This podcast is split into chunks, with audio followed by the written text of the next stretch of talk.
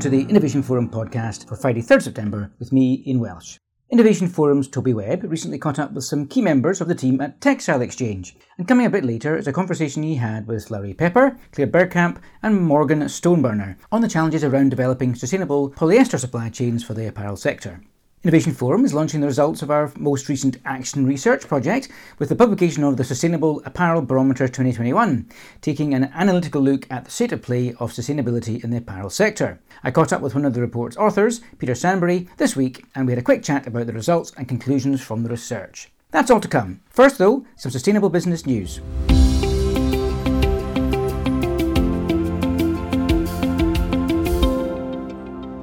So, net zero is what we should all be aiming for, right? Well, not necessarily, according to a new report from the Climate Crisis Advisory Group, which argues that net zero emissions by 2050 might not be enough to avoid the worst impacts of climate change. The group comprises 15 leading climate scientists from around the world and is chaired by Sir David King, the former UK Chief Scientific Advisor. Building on the latest IPCC reports, the advisory group calculate that even if we achieve net zero by 2050, there is only a 50% chance that temperature increases will be capped at 1.5 Celsius. This increase may even be reached by 2030. The new report, titled The Final Warning Bell, argues for government and business to strive for net negative emissions by 2050 at the latest. Alongside decarbonising economies as far as possible, this would also require carbon sequestration at scale. The report says that the sum of all feasible greenhouse gas removal technologies could be as much as 30 to 40 billion tonnes a year, which is less than the total current greenhouse gas emissions. The group calls for a mixture of nature based solutions and man made negative emissions technologies. As Sir David King says, there is no carbon budget left and there really is no room to manoeuvre. This is our now or never moment. The Singapore Stock Exchange's regulator has announced that climate change related disclosures will be mandatory for listed companies from 2022, with more rigorous reporting to come in the following years. The change is designed to meet the growing demand from investors for commitments to tackle climate change. Listed companies will have to disclose information in line with the recommendations of the G20's Task Force on Climate Related Financial Disclosures. In addition, the Singapore Exchange regulator has outlined seven metrics for reporting on, for example, energy and water consumption, waste, and absolute emissions. Disclosure will initially be on a disclose or explain basis.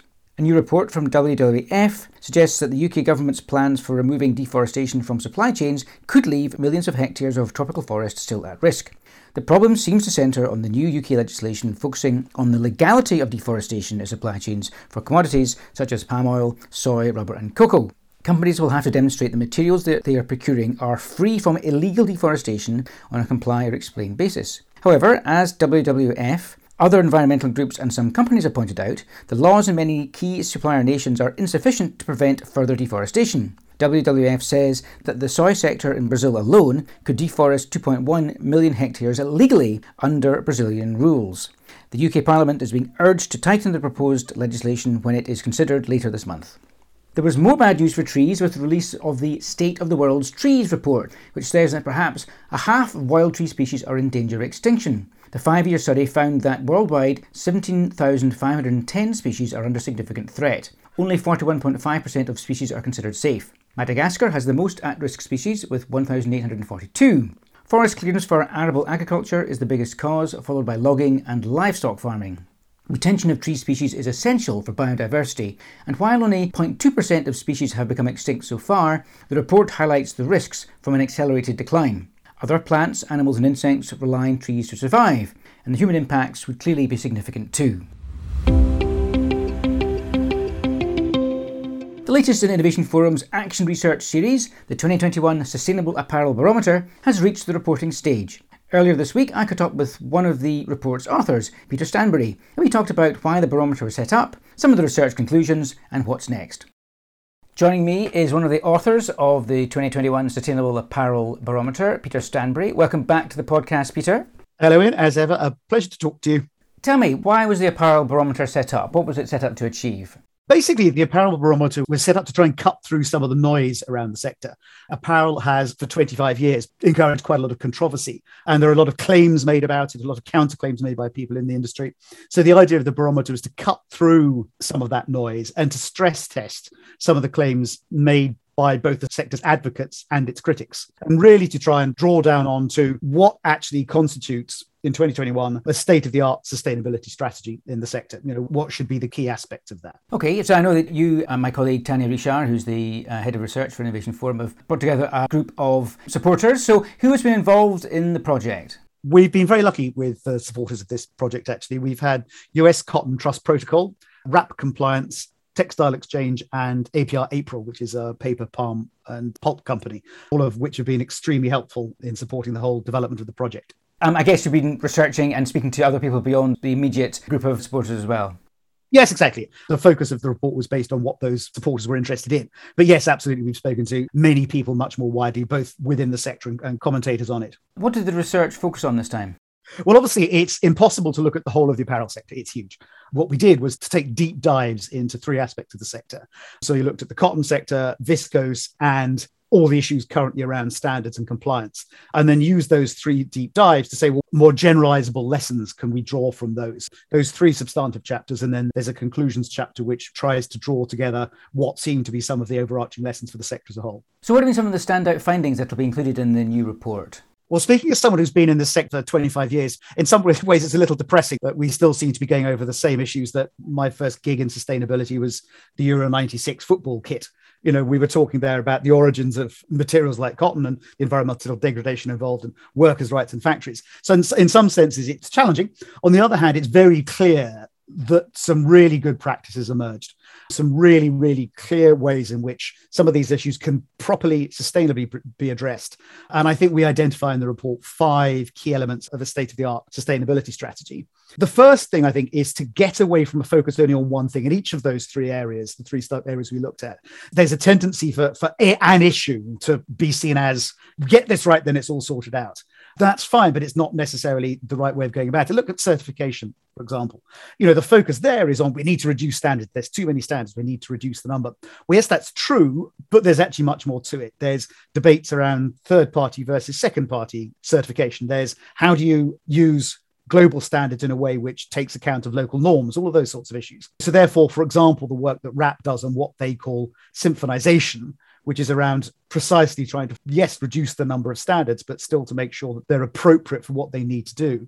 It's really helpful in, in addressing that. Secondly, I think there's a need to be honest about the challenge there's quite a lot of elision of apparently pretending that more is being done or that it's somehow a simple process to, to, to, achieve sustainability. You know, in cotton, for example, companies have gone from promising 100% sustainable cotton by 2025 to now saying 100% more sustainable cotton. Now, yes, sustainability is a journey, but there needs to be a degree of honesty around that fact and that actually if claims to have any credibility that how that journey works needs to be documented but the same is also true of the industry's critics. If you look at the viscose sector, there's a very great focus on reforestation. Now, yes, of course, that's very important, but it's incredibly complicated and takes a long, long time, something which some of the NGOs conveniently forget. So, our report, for example, documents some amazing work that April's doing in Sumatra and demonstrates that yes, reforestation can be achieved, but it takes time and it's tough. Thirdly, really following on from this point about honesty around the challenge, is how do you plot that journey to sustainability? Historically, the sector has got away without doing more by saying, oh, the supply chain is very complicated, so we can't possibly do anything. The US Cotton Trust Protocol has demonstrated you can trace cotton right the, from the field it comes to to an individual garment. So complexity is no longer an excuse. But obviously, it's more than just traceability. You've got to look at all the different facets of sustainability around environment, around social issues, around labor issues. And so, work, for example, that Textile Exchange and Cotton 2040 are doing with the Delta framework, which tries to provide a, as the thing says, a framework for how progress can be made along with these different fronts. Developments like that are incredibly exciting because they really provide a way in which companies could really map their process over time. Next, I think, and we said this also with our smallholder research at the end of last year, there's a real need for collaboration. And there's a lot of talk about it, but you actually look at the nitty gritty detail, it ain't happening. Collaboration needs to be in two ways. First of all, between corporates and governments. A lot of the issues facing the apparel sector are not corporate issues, they're societal issues. Look, for example, at what's going on in China at the moment. So there's a need for, for corporates to work with the governments where they can to try and say how we come up with joined up approaches to address some of these issues. But then also there's a need to look within the sector vertically. You know, the data shows very clearly, it's covered in the report, that despite quite a lot of claims about it. Most brands and retailers are not prepared to invest in their suppliers. So there's a need really to increase that vertical integration and, and collaboration. And finally, and this perhaps is the biggie, sustainability is not going to be sustainable until wider business models are shifted. Most apparel brands and retailers have apparently very good sustainability stories, but during the COVID pandemic, billions of dollars of goods were not paid for. And as of July 2021, 21 brands had still not paid for goods delivered during COVID. And that's 16 billion of funding that's not there to improve workers' pay, to ensure factories can invest in, in, in health and safety. Fast fashion, you know, it leads to excessive overtime in factories. It leads to huge waste, which often is not recycled. And until these practices change, companies can't really claim to be sustainable. So the key, I guess, probably the big key takeout is that sustainability needs to be at the heart of decision making processes. You know, there are some amazing tools out there. Many people in the sector are doing incredible work. But until that work is a core part in all of those businesses of, of procurement decisions, wider investment decisions, those initiatives are going to struggle. So there sounds like there's an awful lot to be thinking about for the 2022 Sustainable Apparel Barometer. Now, listeners, there's a webinar coming up next week on the 9th of September, Thursday, 9th September at 1 p.m. UK time with Peter and some of the other report contributors. So do sign up for that. But for now, Peter Stanbury, thank you very much indeed. Very good to talk to you, Ian. There's a link in the podcast description where you can sign up for the webinar next Thursday, 9th September at 1 pm UK time. Hope you can join us then. The Innovation Forum team is working on our autumn conference programme. We'll be focusing on the future of plastics with Unilever, Walmart, Coca Cola, Mars, and many others over three days from the 11th to the 13th of October. And our flagship Sustainable Landscapes and Commodities Conference returns on the 30th of November to 2nd December with the likes of Tesco, Dole Food, Musim Mas, and the RSPO. Coming up first, however, in a few weeks' time, from the 27th to 29th September, is our next Future of Climate Action event, where we'll be talking about how business can tackle GHGs in supply chains. We've got some great speakers and panelists joining us, including some senior representatives from Kellogg, Colgate Palmolive, Alaska Airlines, and Amazon. If you're very quick, you can still save $200 in 3D passes. Just head to the Innovation Forum website. Coming up now are some highlights from a conversation between Innovation Forum founder Toby Webb and Textile Exchange CEO La Rhea Pepper, COO Claire Bergkamp, and Fibre Materials Director Morgan Stoneburner, principally about developing better polyester recycling, reuse, and feedstocks that result in lessening the material's impact, particularly around the plastic pollution debate. Over to you, Toby. Claire, give us the headlines about polyester. What is it and how is it made? And then let's talk a bit about the climate impact. So, polyester is the most widely used fiber in the textile and fashion industry. It makes up around almost 58% of all the fibers that are used in a year.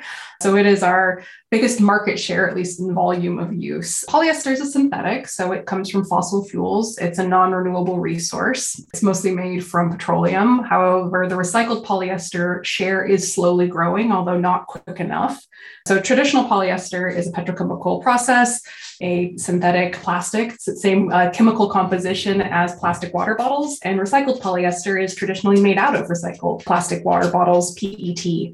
So that's maybe the very high level basics of what polyester is. And the aim that we have in our Climate Plus strategy is to help the industry move away from virgin polyester to recycled polyester and to move again beyond the just using of recycled plastic water bottles to create polyester into a space and place where we're actually seeing textiles made from polyester being able to be re recycled into new textiles made from polyester, really closing that loop and enabling textile to textile recycling. Thanks. And so, what's the climate impact of polyester at the moment? How accurate is our understanding of that? The climate impact is significant. And I think that, you know, like with everything that we're looking at, the data is complicated. The data that sits behind how we think about the impact of polyester is primarily based actually on a life cycle analysis study that was done um, for Plastics Europe's which is a European manufacturer. It doesn't probably capture kind of the full nuance of polyester when it comes to impact because it's not based out of the Asian context, where most of the world's polyester is actually made. And with recycled polyester LCAs, There's some good ones out there, but right now, the functional units within them, you know, between pellets and fibers and yarns, are not really comparable. It makes it difficult to kind of compare against these different life cycle analysis studies to really understand what these impacts are and how we need to move things forward. But one thing is clear, despite that, is that recycled polyester, which is typically right now mechanically recycled polyester, that polyester that's made from plastic water bottles, is a significant reduction in impact, which is why we've set up our recycled polyester challenge, which we launched in collaboration with the UNFCCC just a few months back, asking companies to commit to transforming 17.1 million metric tons of virgin polyester to recycled polyester by 2025 to help accelerate that transition towards a lower carbon world when it comes to polyester. I don't know, Megan, if you want to add anything in on that. Yeah, and I think just for additional context, the growing market share of recycled polyester continues to increase year over year. So there's great momentum to continue to build off of this. And then additionally, looking at some of the surveys collected in terms of industry participation, we're noticing that around or almost 50% of brand participants are setting commitments to increase the use of recycled polyester, sustainable polyester solutions up to 100%. So we feel like this is in line with where the industry is heading, but just trying to really drive convergence to make sure that we're doing so quicker than kind of the current trajectory. So just to clarify, this 17.1 million tons figure sounds like a lot. Is it a lot? What's the context for it. Where does that figure come from and what proportion does it represent? Uh, 17.1 million metric tons would mean that we would bring up the percentage of recycled polyester from 14%, which is where it's at roughly now, around 14% of the world's polyester is recycled, to 45% in 2025 based on assumption of growth. I think we use the 3% assumption of growth year on year. Uh, we're actually hoping that that 3% is able to come down to around 1% uh, to help us actually get within the planetary boundaries that we need to achieve. And so that 45% gets us basically halfway to where we need to get if we want to see the 45% of recycled polyester. I'm going to use 45% a few times here, so not to confuse it. But that 45% of the world's polyester being recycled gets us on track to achieving the 45% reduction in greenhouse gases that we need to achieve by 2030. So it is a significant amount. Right now, the apparel industry uses around 32 million tons, uh, the world's polyester. Uh, there's around 57 million tons of PET polyester in the world every year, but not all of it goes into the apparel industry. Only around 32 million tons, which is still a huge amount, is going in. And as we said, that's around almost 58% of all the fibers being used in the industry. So the key word with recycling, well, there are many. One of them is infrastructure.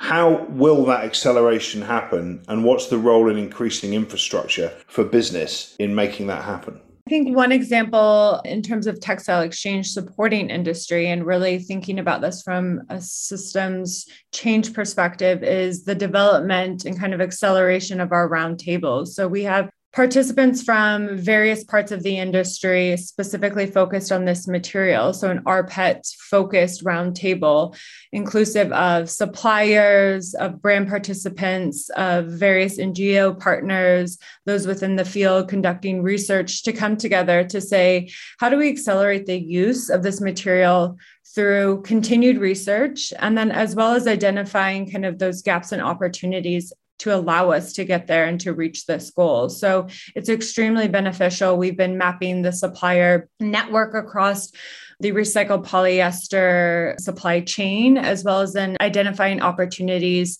to drive innovation forward as well. Is there a role for extended producer responsibility schemes to take a position here? I was speaking to someone recently who pointed out in the UK, we're seeing EPR schemes coming on stream that say if you place something on the market, you're responsible for it at curbside, at least in theory.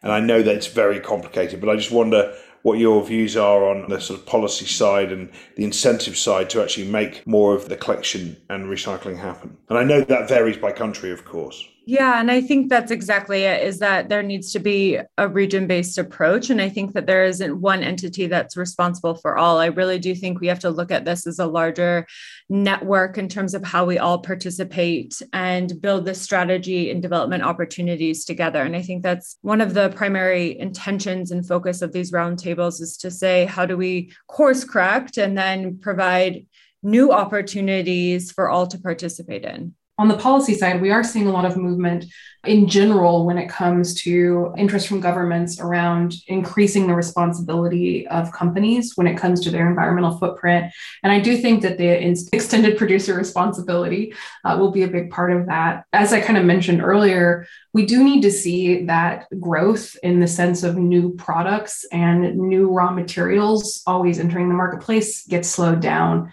And durability and longevity of products is going to play a big role in that. It's going to be a full transformation we need to see of business models. We need to see that things aren't being created to be disposed of, that we're moving away from a model of disposable fashion. Fashion should be a more durable good than that or textiles in general. And that we need to see that, again, there is that infrastructure on all points of this, not only from a responsibility point of view, but also kind of a, just a market shift. And I think that policy can play a really big role in that. From a technical point of view, on the recycling side, I imagine if you've got a number of garments that are 100% polyester, it's not that complex to recycle them given the PET recycling technologies that we have there. But is there an issue when there are mixed fibers?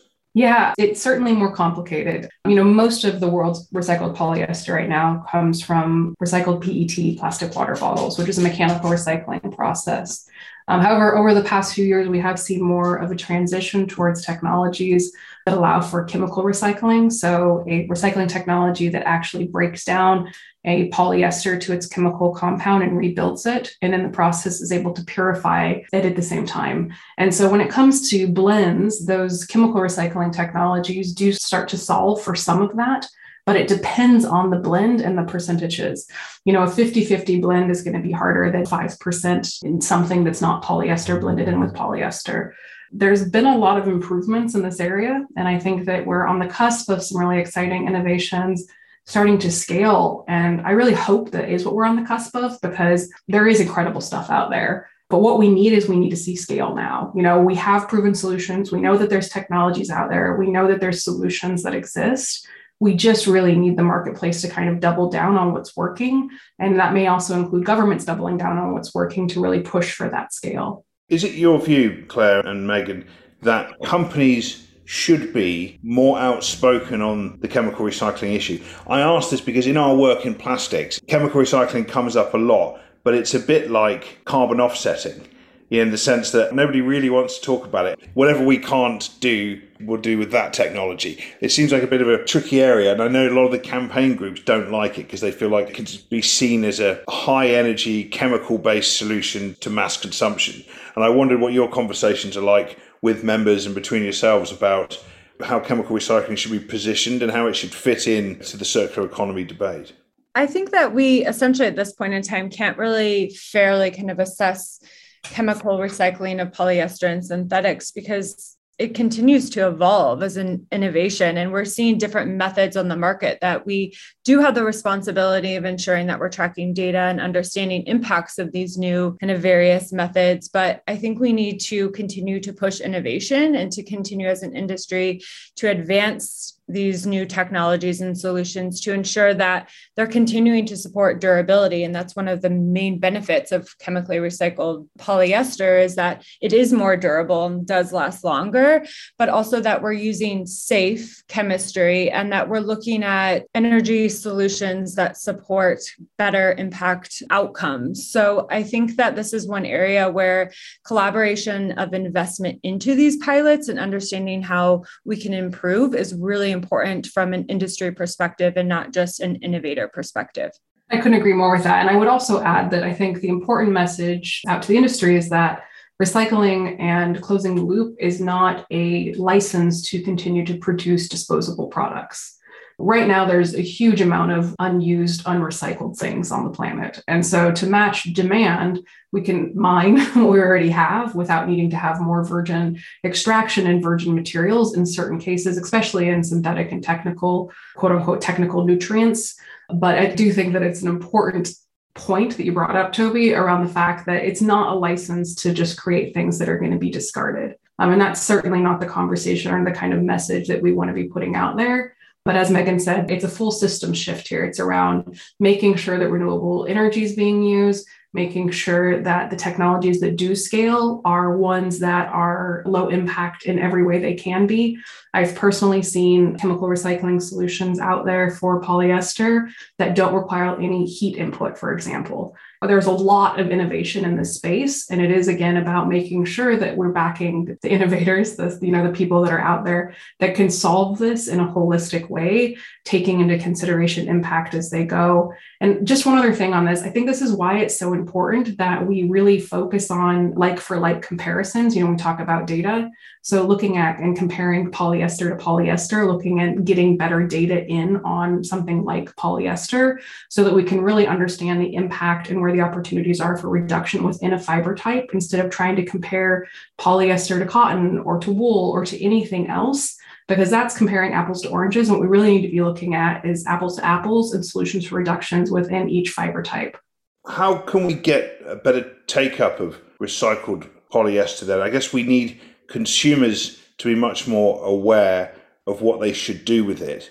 And then we need, as you've mentioned earlier, the industry to encourage its use. But is there anything you'd add to your earlier remarks about those two areas? Top of mind, I think that there's enough supply in the market right now to continue to increase. I think as we start to kind of evolve in terms of the multiple solutions for sustainable polyester, we have to consider additional feedstocks. And I think that's because there's growing competition for the use of plastic bottles or PET bottles from various beverage and packaging industries as well. So there are more players. Supply and demand can become an issue. So, how do we also utilize textile waste and pull that into the market as feedstock potential. So that's something that we have to continue to, as we were saying, advance innovation and continue to increase the opportunity, as well as then looking at options around biosynthetics, which is still an unknown for the industry. And we haven't quite identified the opportunity because we have to make sure that we're not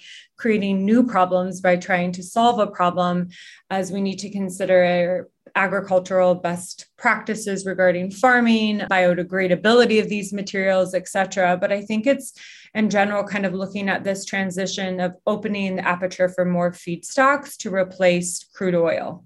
That leads into a challenging, but I think really important closing question, which maybe Lorraine, I can bring you in. As a cotton farmer, I remember at our sustainable apparel and textiles conference a couple of years ago, we had an academic from Wageningen University in the Netherlands, and she said, The farm of the future is food and materials under the right circumstances in the right place. Do you see that as realistic? I'd love to know your crystal ball views on Megan's last point around the kind of biomaterial angle. And I know it's more crystal ball than definite at the moment, but love to hear your thoughts in closing, Lorraine. Hmm. Oh, the never ending search for the crystal ball. You know, I think it is going to be important that we really have a strategic view on land use. And so that does mean what is the best possible use of that land. And food's going to be really important. I think the fiber piece that, whether that's like biosynthetics or cotton or hemp or linen, I think we need to look to our land for best practices for regenerative and restorative things that can happen.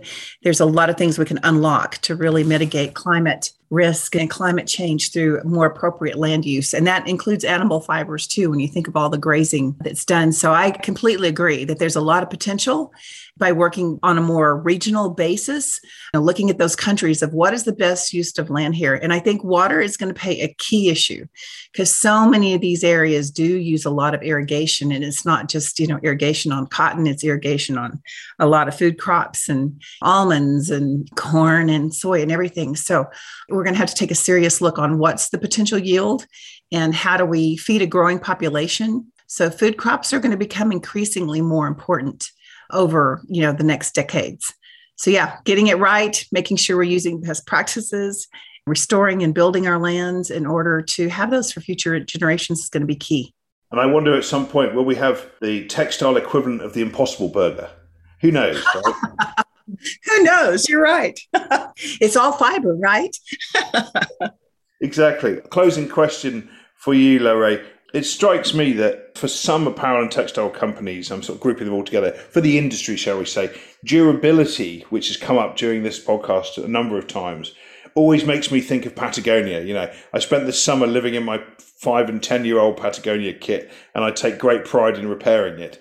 but not everyone can be like Patagonia. They've made a business model out of durability. Can the rest of the industry make a business model around that? I certainly hope so. We see more and more brands going that way to build quality and have repair and what's the second life for these things. So durability is definitely uh, one of those places and spaces we see a lot of improvement you know whether it's stronger socks and different weaves and twist multiples. What's the textile engineering that goes behind making that pair of jeans last longer and things like that? So the conversations are starting. I think that's really good news. So yes i think durability and building things that last you know, we're going to continue those conversations of making good things better that starts at the land, it starts in spinning, you know, it goes all the way through to where that comes to the consumer and the consumer is educated as well on what is the second life for this, the hand-me-down things, or just last longer. Like you said, how long have you had that Patagonia kit? I've got Patagonia jackets that my husband wore, you know, 20 years ago that are now my son's wearing. And guess what? A grandchild is starting to wear that same jacket. So yeah, building things that last are important. Great. Well, thank you all for your time. We could talk about this all day, but I know the, the listener and yourselves have limited time. So, Lorraine, Claire, and Megan, thank you so much for your time and insight today. Uh, listener, you can find out a lot more about polyester and recycled polyester and other materials by checking out the Textile Exchange website and the fantastic technical work they do convening the industry. We also play a small role here talking about these issues at our annual conference, and I hope you can join us for that, and indeed the Textile Exchange conference, which I shall be at in Dublin in November, which looks fascinating. There's also another podcast that we did earlier this year looking at cotton. So if you want to know about cotton, you can listen to Lorraine and I chat about that earlier this year by searching for it on the Innovation Forum website or on your podcast app. Meanwhile, I hope this has been a useful podcast for everyone. I've certainly learned a lot. So, Lorraine, Claire, and Megan, thank you so much for your time today. Can I add one other thing? Can I ask that any brands that are listening, if they haven't already signed on to the recycled polyester commitment and challenge, to please contact us and sign up because we really do need everyone to join together to make this transition happen. Perfect. Yeah, that's excellent. Thank you. And yeah, it's such an ambitious target that's been set, but it sounds like one that's achievable, which is amazing. So, but yeah, I can only second that. And thanks again for your time. Don't forget to join Peter Stanbury, La Rhea Pepper, and others for the free webinar at 1pm UK time on the 9th of September, launching the reporting phase of the 2021 Sustainable Apparel Barometer. If you can't make it, do sign up anyway, and we'll send you the audio file to listen to at your leisure and to share with colleagues. Do check out the Innovation Forum website for all the usual analysis and interviews. New this week is the first in a series on what to look out for at COP26. But that's it for now. I've been Ian Welsh, and until next week, goodbye.